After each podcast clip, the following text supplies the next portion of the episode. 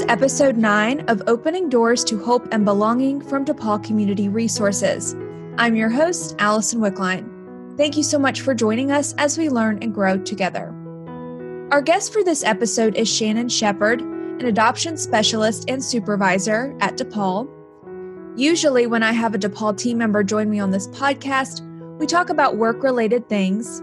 This episode will be a bit different. Yes, Shannon works with DePaul and is an amazing part of our team, but Shannon also grew up in and out of the foster care system. Shannon shared her journey with me last year for a series on our blog, Stories of Hope, and she was kindly willing to share it again for this podcast. So, Shannon, thank you so much for being open about your journey and your time in foster care. Thank you for having me, Allison. Let's talk about how your time in foster care began, how old you were, and what led up to it. Sure. So, my early childhood was a very normal and typical childhood. Um, our parents loved us and took care of us. And then, when I got to be around the first grade, things started to fall apart as my mom started to develop um, signs and symptoms of schizophrenia. So we ended up in foster care um, for the first time when I was in the second grade. And that year we missed so much school that my sister and I both almost failed because of the number of schools that we changed and how much we missed. So we were placed in a group home um, for a little while. And then we went back to our parents. And things were pretty good for a little while. And then my mom's symptoms became worse and they got to the point to where she was sleeping all day long and then she would stay up at night and she would walk around the house talking to herself. So she really um, unintentionally was chronically neglecting us. And our dad was just absent. I don't know where he was at that point. So again we started missing um, a lot of school and we ended up back in foster care when i was in the fourth grade. And we were placed with um, a family and I can remember our caseworker telling us that um, we were just too much for her to handle and that they were trying to find a home that would take all three of us. Um, but there was a chance that they wouldn't and we'd have to be split up. And I can remember one day after school, um, that foster parent gave me the phone and she told us it was our social worker and she wanted to talk to me. And she said, Shannon, I have the best news for you.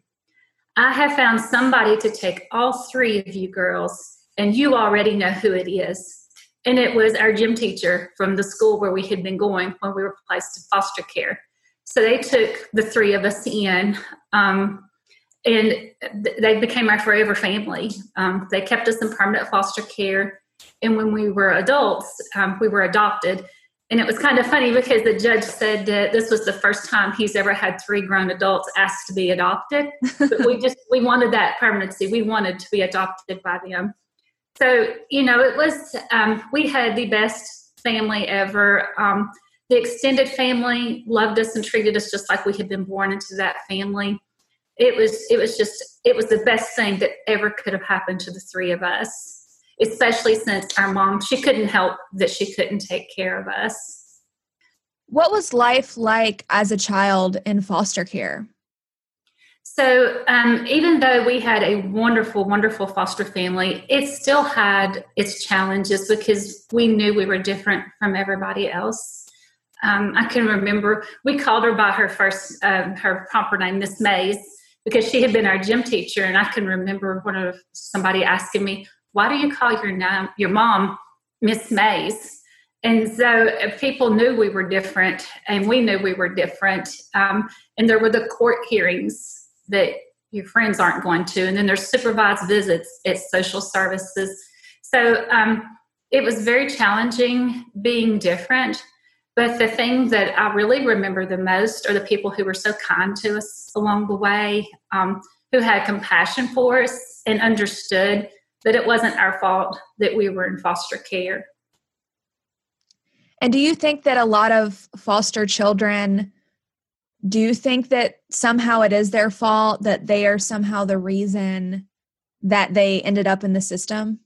Right. I know that i myself tried to take care of my sisters. Um, i knew that we were supposed to be going to school or we would be in trouble. I don't know that i necessarily knew what trouble meant but i knew it was very important for us to go to school.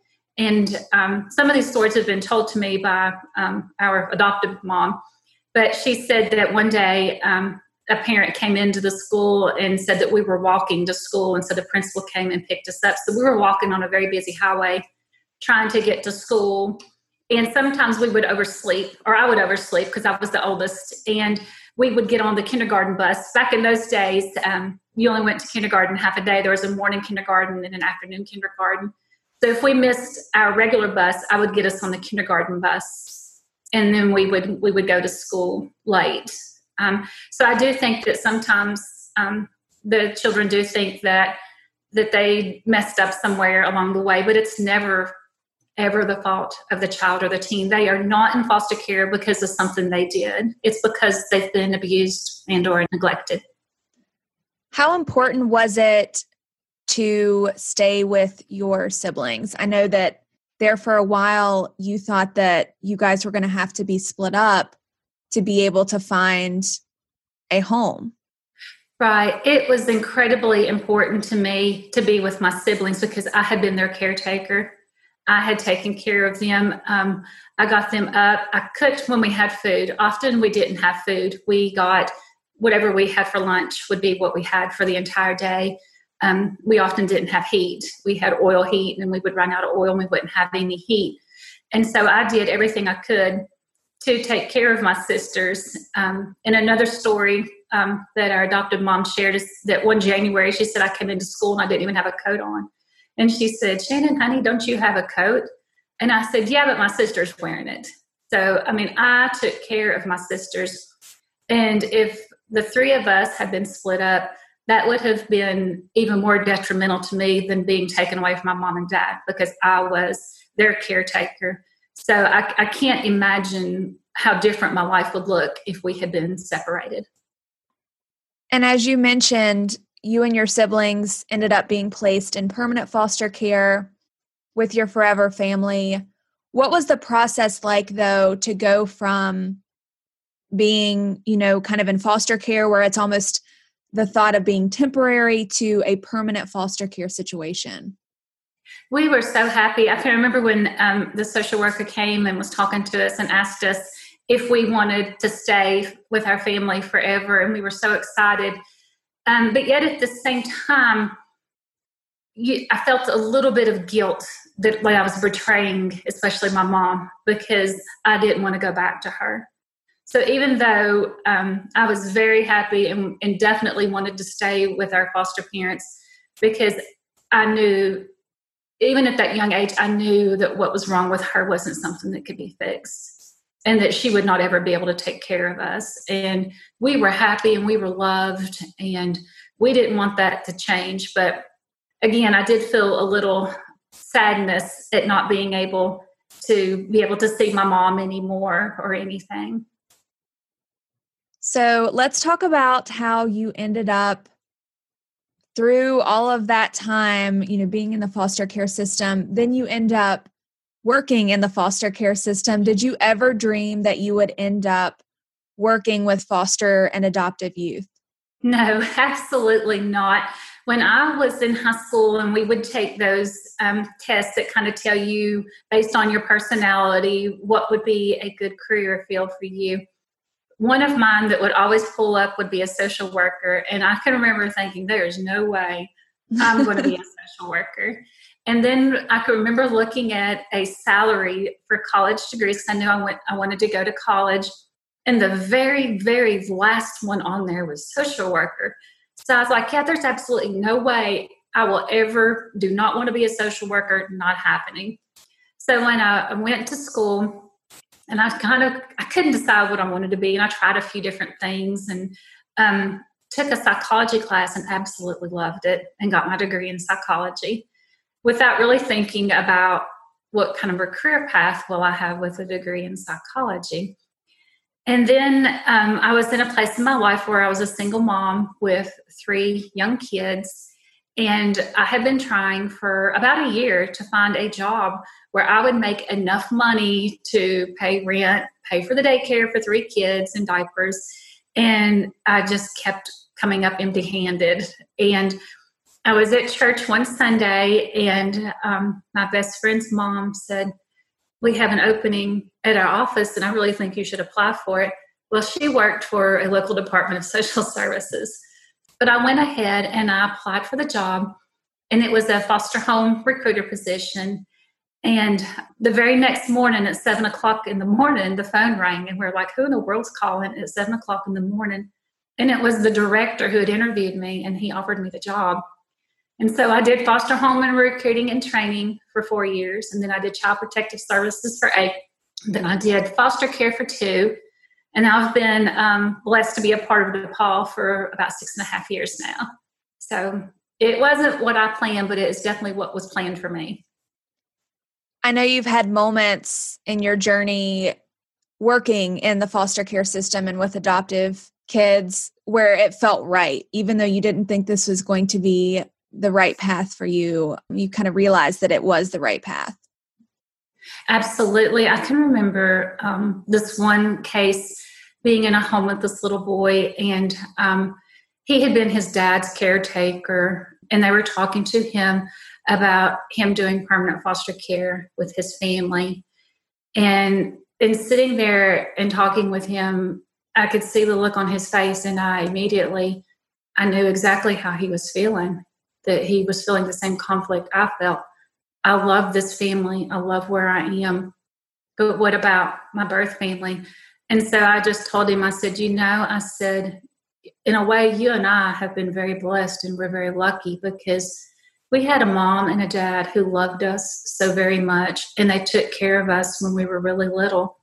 And then something happened and they couldn't take care of us anymore. And then we were given another mom and dad who love us very, very much. And it's okay to love two moms and two dads.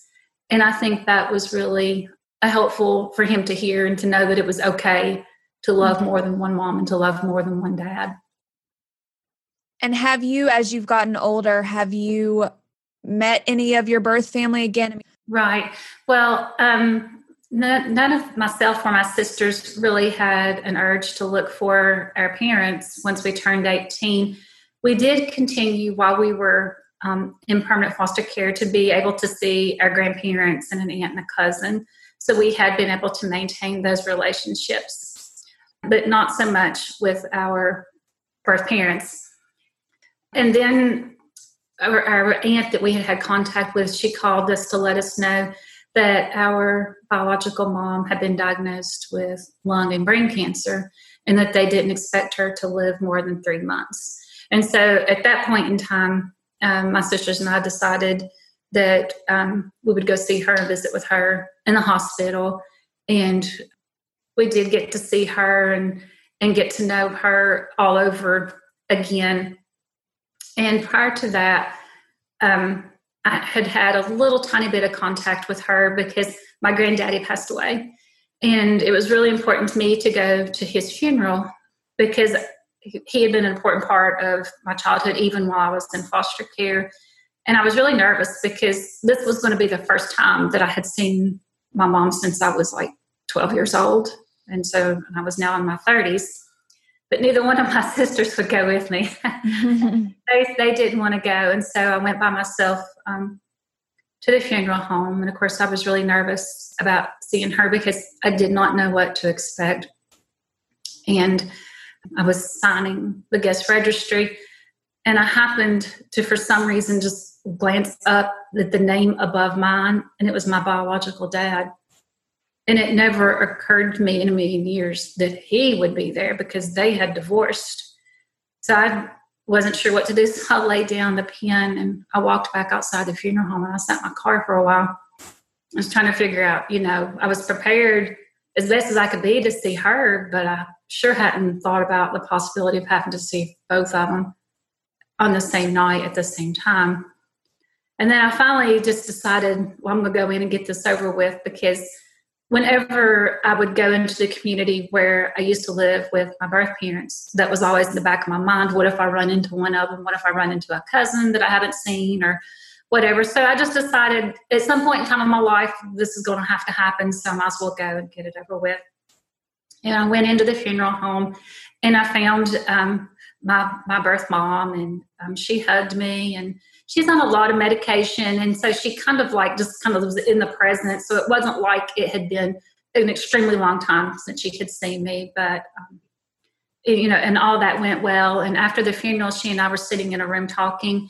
And this lady came in and started talking to her. And then she looked at me and she said, Well, Charlie wants to talk to you. And that was my birth dad. So um, I got up and went outside with her and I walked up to him. And, you know, as I said, you never know what to expect in a reunification like this. And he just looked at me and he said, Which one are you? He, he didn't know which of the three daughters I even was. So I definitely didn't expect him to not even know who I was. And then we talked a little bit and he was asking about how we were doing and I told him that, you know, that I was a social worker and he literally turned in a complete circle and proceeded to tell me how much he hated social workers and that there was a conspiracy against him. And so, um, yeah, that's one of the things that I share with um, adoptive families when they have kids that start looking at reunifying is it may not go the way you expect it to. Right. So, as someone who spent part of your childhood in the system and now someone who works with foster care and adoption, what do you hope people understand about the system and the children in it? First of all, I hope people understand that it is not the fault of the kids who are in foster care. And then, if they know of a kid that's in foster care or a teenager, to be kind to them. They are going through things that you can't imagine, and and to just be kind to them and offer them some grace and I want people to know that everybody can do something to help kids in foster care. Give us a call, look on our website. We'll be happy to give you more information on that. There are thousands of kids in foster care that are in need of loving and stable homes. And I also want people to know that even if you can't be a foster parent, if you go to church, ask your church to pray for the, the kids in foster care, the foster parents, the professionals who are out there advocating for these kids and if you know a foster parent, show them some kindness, um, offer them some encouragement. Well, Shannon, I know this was not easy to discuss with me, but I truly appreciate you doing it. Thank you, Alice, and I appreciate you. And to our listeners, if you want to read more of Shannon's story, we will have a link to it on our webpage, depaulcr.org slash opening doors podcast.